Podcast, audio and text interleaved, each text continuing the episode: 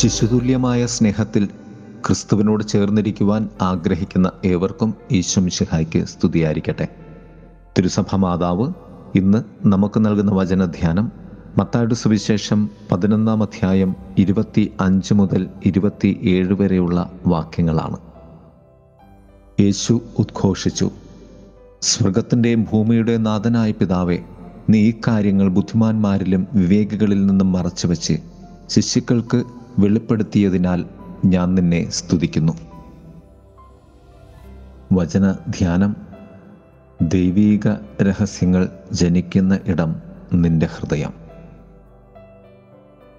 മത്തായി സുവിശേഷത്തിൽ ആറാം അധ്യായം ഒൻപത് മുതൽ പതിമൂന്ന് വരെയുള്ള അധ്യായത്തിൽ ക്രിസ്തു പഠിപ്പിച്ച കർത്തൃപ്രാർത്ഥനയ്ക്ക് ശേഷമുള്ള പ്രാർത്ഥന അഥവാ രണ്ടാം പ്രാർത്ഥനയെന്ന് നമുക്ക് ഈ സുവിശേഷത്തെ വിളിക്കാം.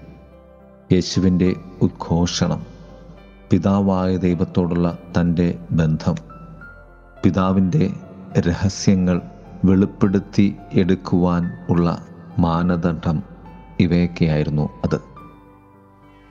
മൂന്ന് കാര്യങ്ങളാണ്. പിതാവായ ദൈവത്തോട് പുത്രനായ ദൈവത്തിന് ഉള്ള ആഴമായ ബന്ധം ഒന്ന്. രണ്ട് പിതാവായ ദൈവത്തിന്റെ സർവ അധികാരം സർവപ്രപഞ്ചത്തിന്റെയും മനുഷ്യരുടെ മേലുള്ള അധികാരം. മൂന്ന് പിതാവായ ദൈവത്തിൽ അടങ്ങിയിരിക്കുന്ന രഹസ്യങ്ങൾ. ഇവയാണ് ഈ പ്രാർത്ഥനയുടെ കാമ്പ്. ശിശുതുല്യമായി മാറുവാൻ നാം എന്തു വേണം? സുവിശേഷകൻ പറയുന്നത് ശിശുക്കളെപ്പോലെ ഉള്ളവർക്ക് മാത്രമേ ദൈവത്തെ കണ്ടുമുട്ടാൻ ആകൂ എന്നാണ്. ശിശുതുല്യമായവരിൽ വിഭാഗീയതയില്ല. രണ്ട് മറ്റുള്ളവരെ ആശ്രയിക്കാൻ വിമുഖത ഇല്ലാത്തവരാണവർ. മൂന്ന് അഹങ്കാരവും മാത്സര്യബുദ്ധിയും ഇല്ലാത്തവർ. നാല് മറ്റുള്ളവരോട് ക്ഷമിക്കുന്നവർ. അഞ്ച് ബന്ധങ്ങളെ പുനഃസ്ഥാപിക്കുന്നവർ. ഇതാണ് ശിശുതുല്യമായ ഭാവങ്ങൾ സ്വഭാവങ്ങൾ. ഹൃദയത്തിന്റെ സ്വഭാവത്തെയാണ് കർത്താവ് ശിശുക്കൾ എന്ന് അർത്ഥമാക്കുന്നത്.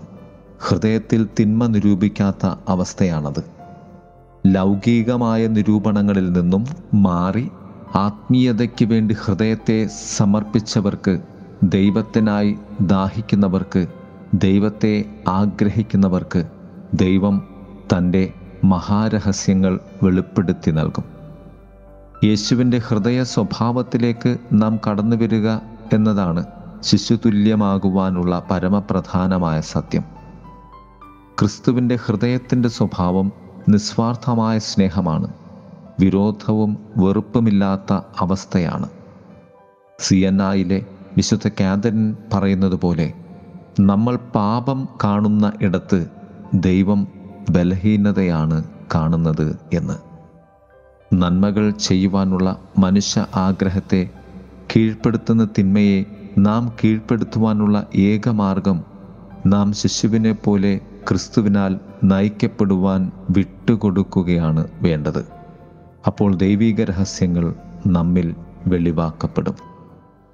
പ്രിയമുള്ളവരെ യേശുനാഥൻ തന്റെ പിതാവായ ദൈവത്തിന് പൂർണമായും തന്നെ വിട്ടുകൊടുത്ത് കീഴ്പ്പെടുത്തിയതുപോലെ നമുക്ക് കർത്താവായ യേശുനാഥനിൽ നമ്മെ വിട്ടുകൊടുത്ത് ശിശുതുല്യമായ രീതിയിൽ നമുക്ക് നിലകൊള്ളാം.